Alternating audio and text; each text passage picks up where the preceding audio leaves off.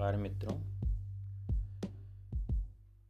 अक्सर ये सुना जाता है कि लोग कहते हैं कि मैंने कुछ खा लिया था, इसलिए मेरा गला ख़राब हो गया। मैंने धूल में ज़्यादा रह लिया था, इसलिए मेरे को खांसी हो गई। बाहर के किसी चीज़ के कारण मेरी तबीयत ख़राब हो गई कि मैं फलानी जगह गया था, इसी जगह गया था, इसलिए मैं अस्वस्थ हो गया। इसमें आंशिक सच्चाई है। सच्चाई कुछ और है। थोड़ा सा आपसे लोग सुने। इसका भी रोल रहता है कि वातावरण, जो भोजन है, उसका भी रोल रहता है, परंतु सबसे बड़ा रोल रहता है हमारी रोग प्रतिरोधक शक्ति का। हमारे शरीर में रोग प्रतिरोधक शक्ति जो है, हमें हर समय बाहर की दुष्प्रभावों से बचाती रहती है। जैसे ऐसे समझिए अभी कोरोना एपिडेमिक आया तो उसमें सारे लोग नहीं मर गए दुनिया के। जो भी लोग मरे, उनकी कहीं ना कहीं इम्यून सिस्टम में, रोग प्रतिरोधक शक्ति में कमी थी।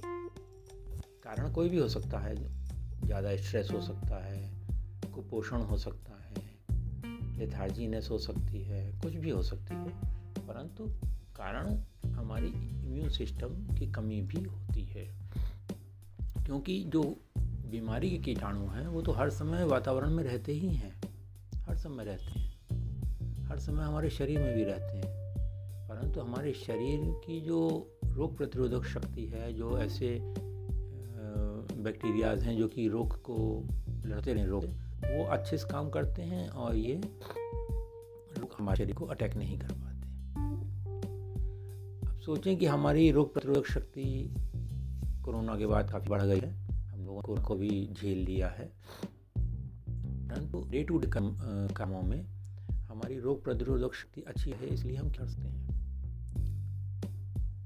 देखिए, हम लोग एक तो सबसे पहला काम तो ये करें कि खुश रहें। हर काम खुशी खुशी करें और खुशी को अपना वो बनाए।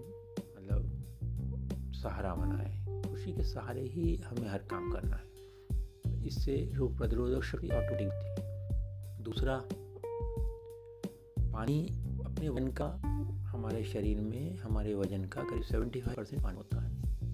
पानी ज़्यादा से ज़्यादा पिए जितना भी आपका वज़न है, पचास किलो वज़न है तो पचास में दस से भाग दीजिए। पचास आठ दो घटा दीजिए, तीन आया। तीन लीटर पानी आपको पीना है। आपका पचास वज़न है, तीन लीटर पानी आपको दिन भर में पीना है। आदत नहीं तो डर। तीसरी चीज़, सूर्य होने के बाद ईश्वर को धन्यवाद दें कि उसने आज का दिन दिखाया और कम से कम पाँच मिनट प्राणायाम करें। डीप, अगर प्राणायाम नहीं आता तो डीप ब्रीदिंग करें। यौगिक ब्रीदिंग करें। यौगिक ब्रीदिंग में पेट फूलता है और जब आप सांस लेते हैं और पेट पिचकता है जब आप सांस छोड़ते हैं। तो इस प्रकार से यौगिक ब्रीदिंग करिए पाँच मिनट। अभी आप शुरुआत में नहीं कर सकते तो एक मिनट करिए। धीरे धीरे बढ़ाइए। पाँच मिनट।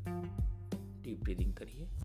फिर आप, अगर अच्छा लगता है तो इसको और आगे बढ़ा सकते हैं। अलग अलग तरह के प्राणायाम है पाँच छः प्राणायाम है, वो कर सकते हैं, ठीक? इसके बाद या इसके पहले अपने शरीर को हरकत दें। व्यायाम करें। सूक्ष्म यौगिक व्यायाम, जितने भी आपके जोड़ हैं शरीर में, उन सबको मूवमेंट दें। सिर से पाँव तक। गर्दन की एक्सरसाइज करें, आँखों की एक्सरसाइज करें, कानों की एक्सरसाइज करें, कंधों की एक्सरसाइज करें, हाथों की एक्सरसाइज करें। बाएँ दाएँ घूमें, आगे पीछे घूमें। कमर को घुमाएँ, घुटनों को घुमाएँ, एड़ी को घुमाएँ, उंगलियों को घुमाएँ। इस तरीके से आप पूरे शरीर की एक्सरसाइज करें। इसमें पाँच से सात मिनट लगेगा। ओके? फिर खाने में खाने में क्या करना है? खाने में आपको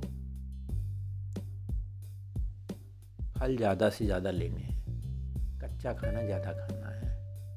कितना ज़्यादा, जितना भी आप खाना अभी खाते हो, उसमें 50 से 60 प्रतिशत आप फलों को मिलाएँ। मान लीजिए आप दिन भर में एक किलो खाना खाते तो छः ग्राम आपको फल खाना है। बाकी 400 ग्राम आप भी चीज़ खाते हैं। और फल खाने का नियम ये है कि खाने के साथ नहीं खाएँ। फल के साथ जो है, खाने के साथ नहीं खाना है। खाने के पंद्रह मिनट पहले खाना है। ओके? उसको खाइए और फिर जितनी भूख बचे उतनी रोटी सब्ज़ी खा लीजिए।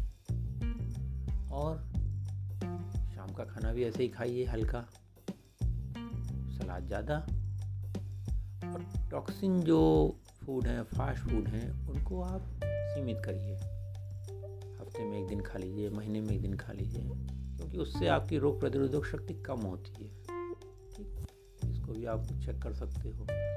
फिर रात में सोने के लिए रात में दस बजे तक आप सो जाएँ। दस बजे तक सोने से क्या होता है कि आपको अच्छी निद्रा होती है और आपकी रोग प्रतिरोधक शक्ति बढ़ती है।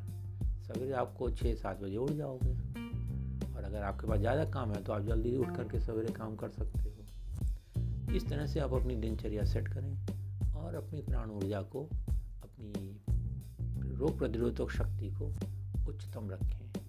हर समय खुश रहें। इससे ज़्यादा अगर आपको कुछ करना है तो रेकी कर सकते हैं, जो प्राण ऊर्जा है, जो कि हर समय हमारे साथ रहती है, परंतु हम उसका उपयोग करना नहीं जानते। हमारे विचार सकारात्मक रखें, खुश रहें, विचारों को सकारात्मक रखें। इससे आपको रोग प्रतिरोधक शक्ति रहेगी। तब आपको जल्दी बाहर की जो बीमारियाँ जो आपके मन में भाव रहते हैं कि मैं इसके कारण बीमार हो गया, उसके कारण बीमार हो गया इस सबसे आप मुक्त हो जाते हो। और अगर आप इस तरह से दिनचर्या रखते हो तो बहुत संभावना है कि आपको हॉस्पिटल जाने की ज़रूरत तो नहीं पड़ेगी। छोटी मोटी चीज़ें हो सकती हैं, वो भी किसी लापरवाही की वजह से। अगर आप इस तरह से रहते हो तो आप हर शारीरिक व्याधि से मुक्त रह सकते हो। मेरा नाम महेश चंद सेठ है, मैं भोपाल में रहता हूँ। अगर आप मुझसे कुछ और ज़्यादा राय चाहते हैं तो मेरे mobile number zero seven four one five eight six five three two one सबका मंगल हो सबका मंगल हो सबका मंगल हो। धन्यवाद।